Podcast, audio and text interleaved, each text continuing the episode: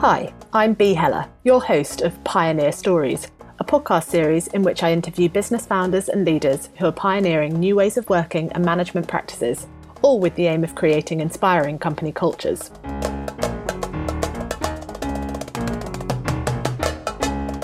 Today, I'm interviewing Nicola Murphy, founder and CEO of the River Group, a content marketing agency. Nicola knows what it's like to create a business from scratch, sell it, and buy it back again. She graciously shares the lessons she's learned about leadership, people, and culture along her journey.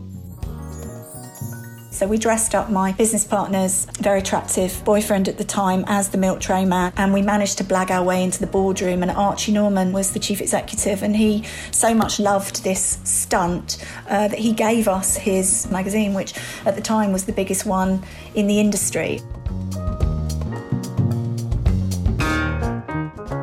Pioneer Stories is a podcast for business founders and people leaders who are striving to make their own workplaces deliver for their people and who want their culture to be a source of strength that's likely to drive the future growth of their company.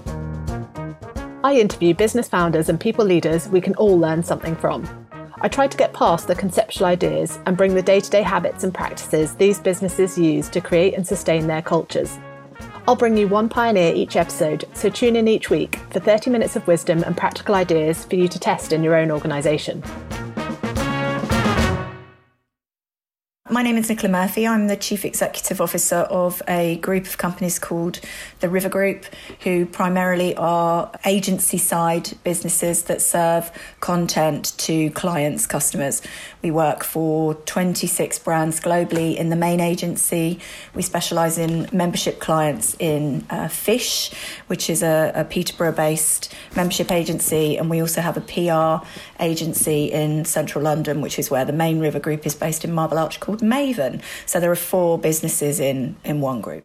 Okay, and help me understand a little bit about your geographical spread and also just the number of people that work within your umbrella group. In the four separate businesses, there are 109 people.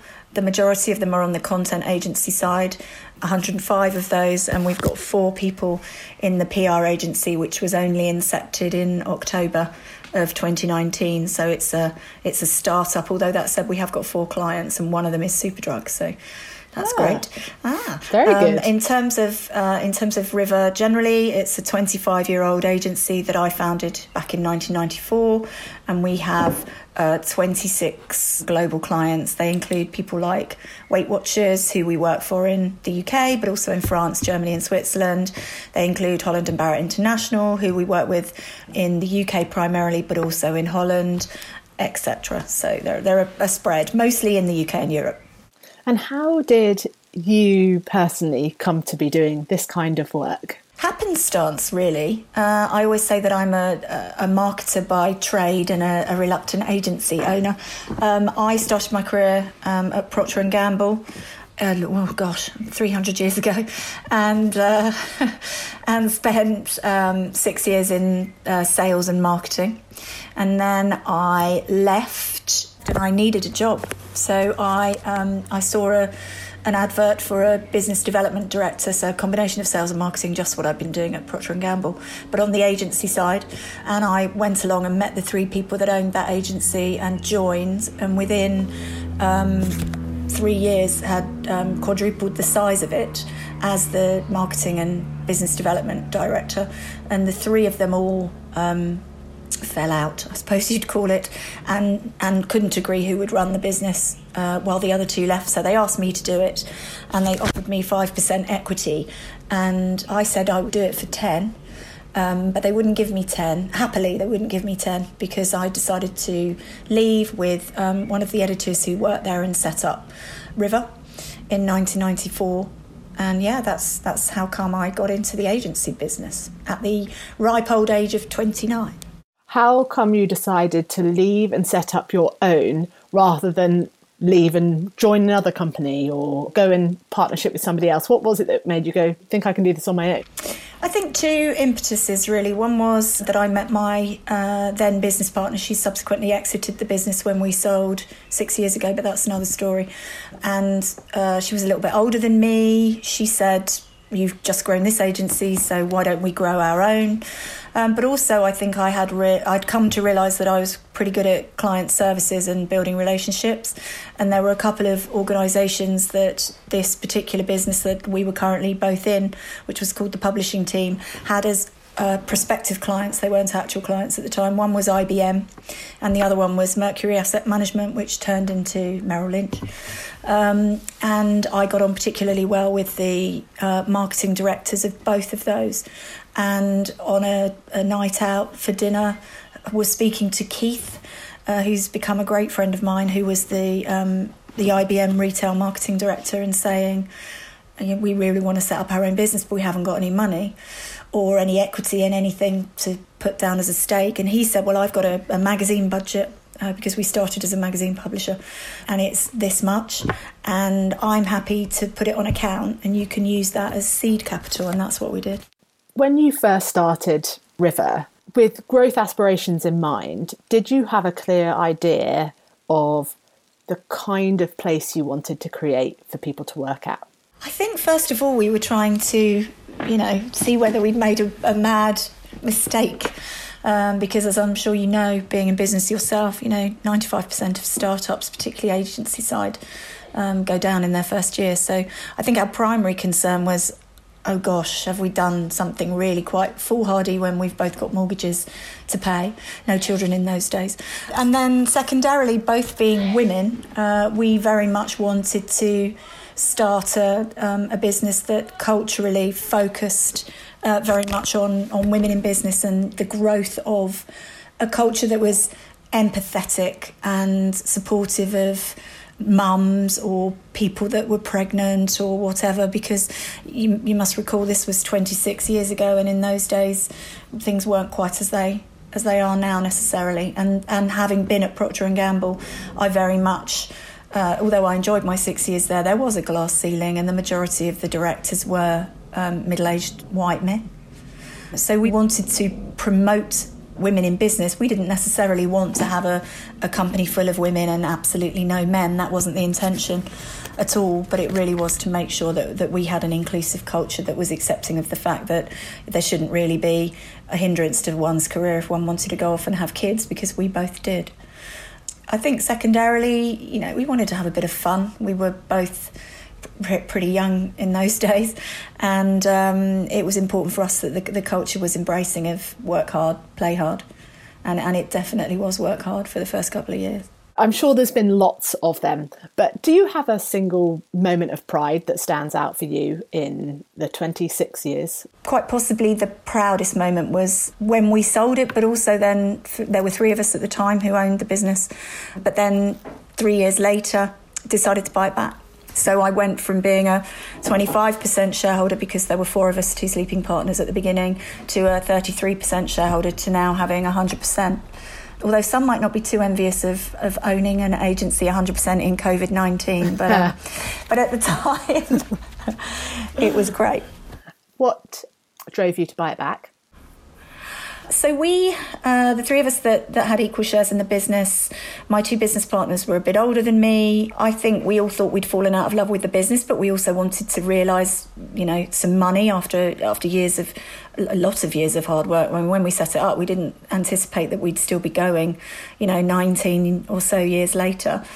And so we sold it to a big American bank. As the chief exec, as I was then, I had to stay. Otherwise, they wouldn't have bought it because I had the client relationships. And it was once my two business partners left that I realised that actually I, I wasn't out of love with the business at all. I was just out of love with the way that we together ran it. And the American bank passed the ownership of the business over to a Swedish fund, and that became a little bit tricky from the perspective of their ideas for growing the business and my ideas for running and growing it, uh, such that they decided to put us up for sale and I decided to buy it back.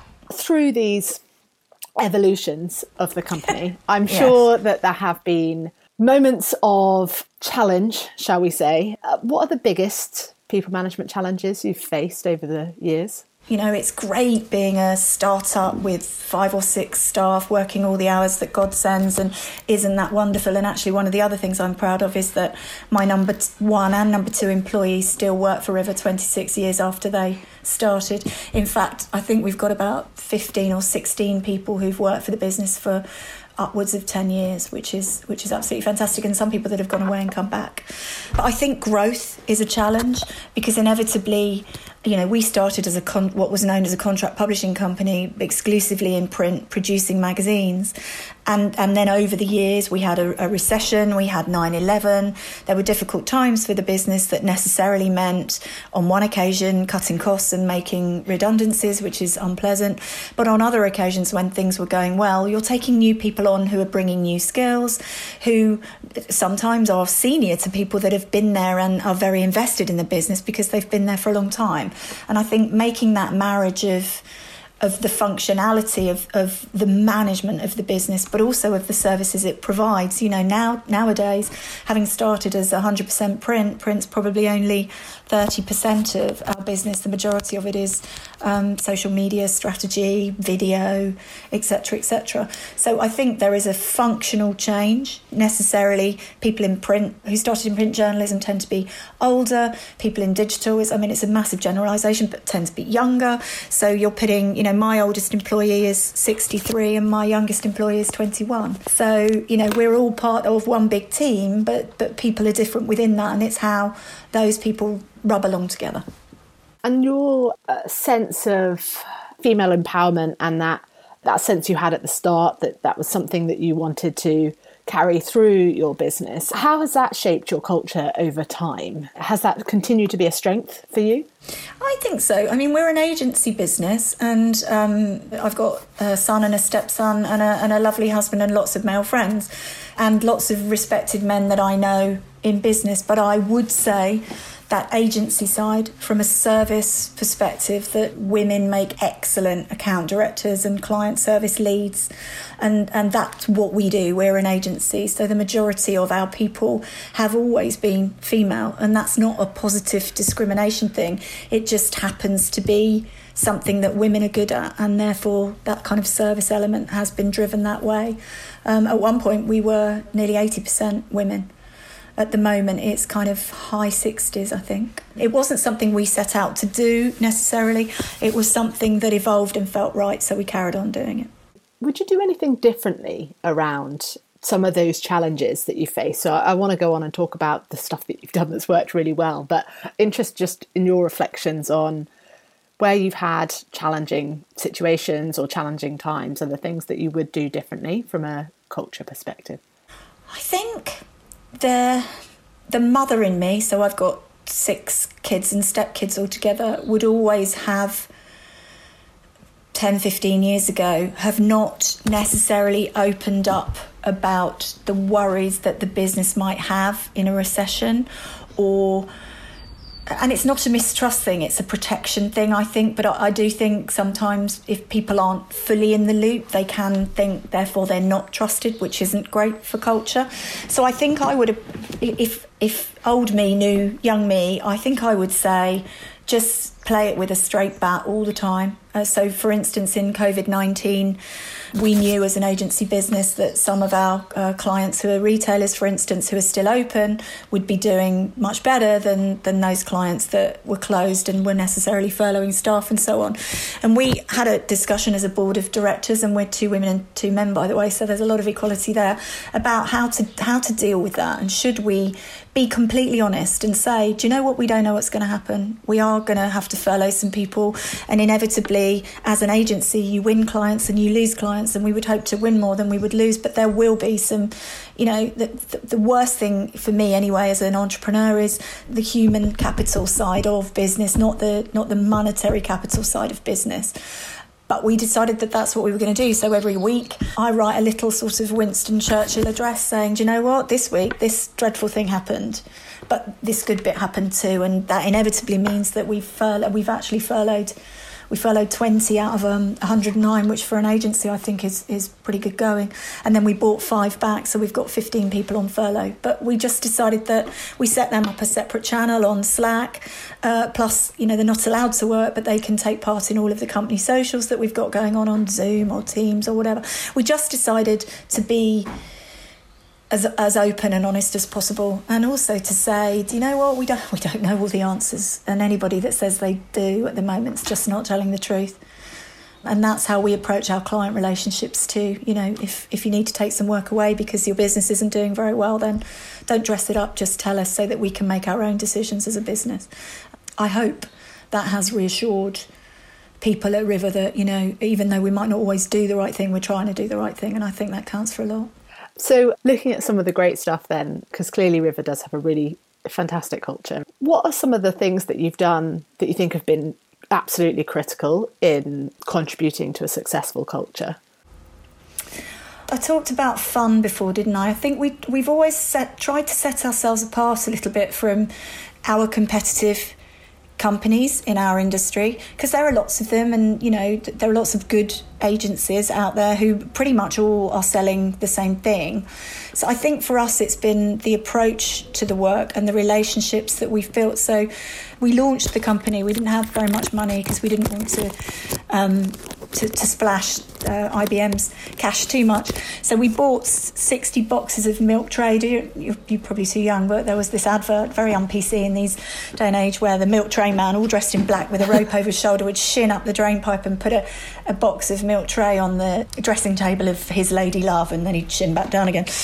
Uh, having come into her bedroom, like I say, very on PC, and we decided that we would we would adopt a fun and quirky marketing stance for a marketing agency in hopes that that would ripple effect out to the clients that we delivered these boxes to. So we dressed up my business partner's very attractive boyfriend at the time as the milk tray man, and he and I whizzed all over the country. We went to Leeds to Asda House, and we managed to blag our way into the boardroom. And Archie Norman at the time was the chief executive, and he so much loved this stunt uh, that he gave us his. Uh, as I say, we started as a magazine publisher. He gave us his magazine, which at the time was the biggest one in the industry, and we got lots and lots of of press and PR out of just doing our own marketing of ourselves a little bit differently, and it allowed us to scale quite quickly at the beginning. So I think that that trying to do things a little bit differently, not necessarily better, but just differently, um, is something that has helped our culture too.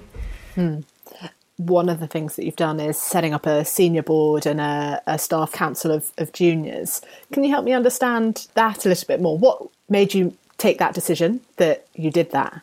When I bought the company back, um, I had no idea because it, it, wasn't doing so well at the time as to whether I'd, you know, really done something a bit stupid. So what I decided to do, having for the first time got 100% of the shares, was to put 20% of them aside into a shadow share scheme, effectively, and to appoint a senior board based not on seniority or longevity in the business, but on the basis of kind of the rising stars, the people that were the bedrock of the business, but also the people that I felt could really take the agency forward. And I gave them 20% of the shares between them.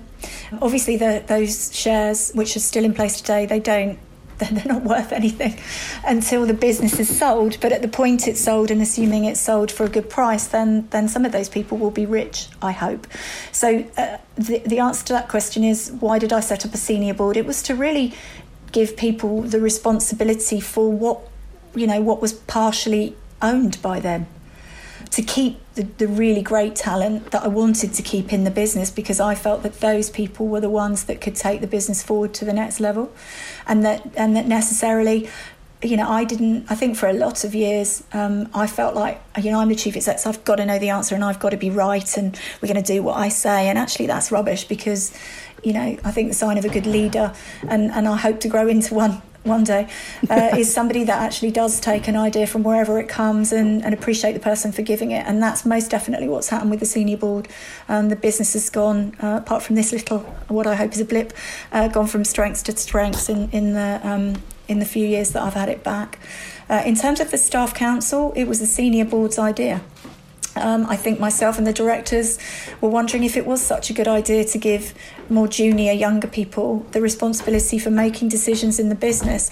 Because, of course, by their very nature, having not been managers necessarily before, how could they possibly know what was right for, for an agency? But they've come up with some absolutely cracking ideas. It was a great idea. And, and what's even better, and I see it in my own kids, so my, I've got six between the ages of uh, 20 and 29, is that they're not they're not like little scaredy cats like we might have been all those years ago. You know, they're perfectly happy to say what they think and stand up in a in a staff council meeting and say, "Well, actually, Nikki, I completely disagree with you. You should do it like this." And I find that I find that really refreshing. Mm, that's it's really nice to hear. Can you share any of the ideas that have come out of the staff council? Well, one of the most interesting uh, was to buy a dog so we've, we've got a chief happiness officer who is a little mini Dachshund, who we bought um, a few years ago. Who, as a creative agency, we thought long and hard about a very creative name and called him River. You'll see what we did there. um, but also things like things that I guess in this day of Zoom where everyone's on quizzes aren't particularly interesting. But closing the company and having a quiz. Go, we're right by Hyde Park. Going to Hyde Park and playing rounders. Just being a little more relaxed and flexible about things things. We've got two gardens in our um, office and buying garden furniture and bean bags, having a, an honesty bar with beer in it that people can go and help themselves to. Friday Fizz on a Friday, an anonymous suggestion box, which was an actual physical thing when we were all in the office and is now online, where people can say absolutely what they like and no one knows who said it. So, you know, I hope people feel that they really can have an opinion and make a difference. Those kinds of things are the, are the things that the senior board and the staff council have come up with. And it's not all fun things either. Some of it really is great business ideas or, or potentially new business ideas for new clients to go after and stuff like that. Or charitable stuff we do at River.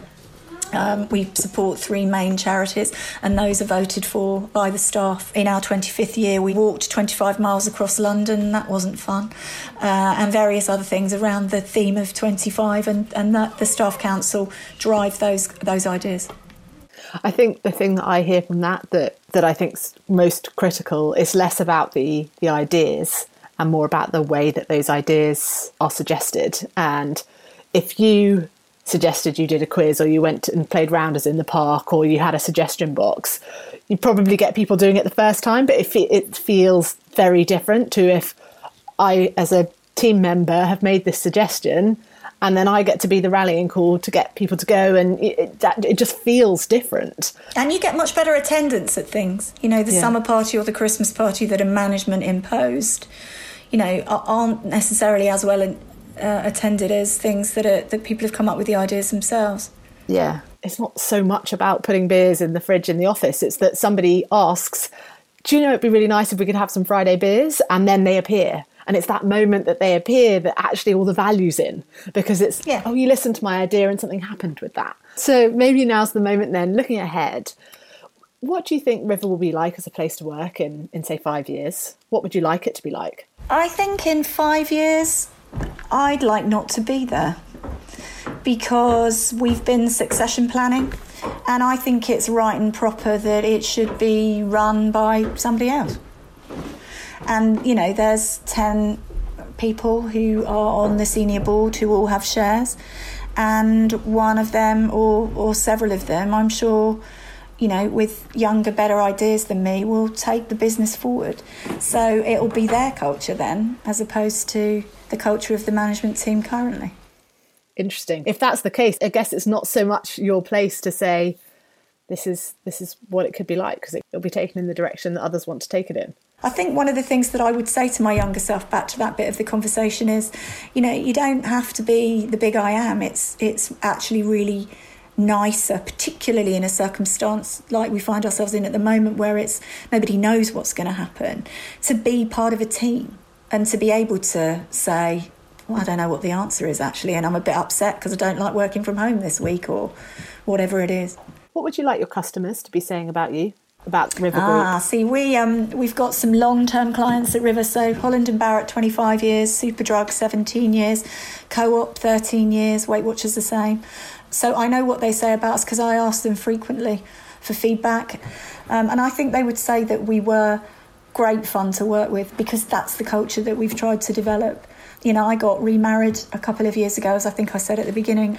Um, we had a, a very big country wedding and it was all very lovely, but of 250 people that came to the day, 60 of them were client or business related. And my very first client from IBM came with his wife. He's retired now, he's been retired for a number of years, and he came along. So I think they would say that we appreciate loyalty and we give it back it's invaluable in business, isn't it? Those length of relationships and just hearing internally that... and externally, actually, it's really, really important. I mean, it was quite lovely to see, you know, because obviously there were quite a lot of the colleagues that I work with at, at River that were there also. You know, it was really, it felt like, uh, you know, without sounding like some dynasty somewhere. It felt very much familial. It felt like a fa- you know a family, uh, and I think you spend so many hours at work that it's really important to feel connected to the place more than just because it pays your mortgage, whether you're a client or, or whether you're a, a team member. That's, that's really important to me. So, thinking of those team members, then, I'm assuming you'd like them to be saying very similar sorts of things about River in the future as well. Yes, absolutely. And I think in this, you know, screen world that we're in at the moment, you know, where you meet somebody's dog or their small child. I had I was on a call the other day where a charity that we're working with, the guy little boy came in and said, Mummy's, Mummy's popped to the shops and I'm hungry, Daddy. I want my breakfast. And he was waving this piece of bread.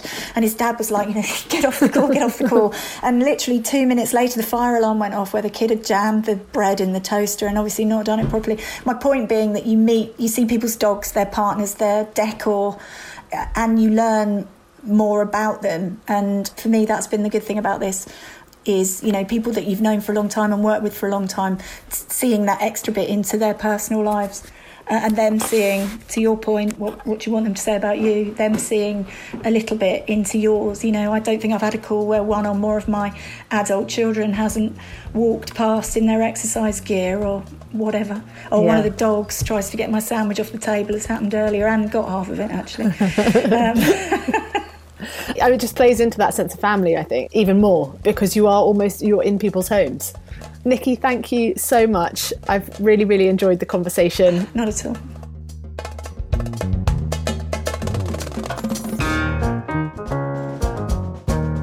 If you've enjoyed this show, please leave a review wherever you found this podcast. It helps other people find us and to spread these ideas.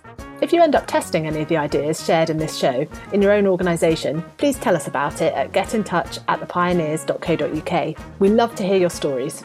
Until next time, thanks for listening.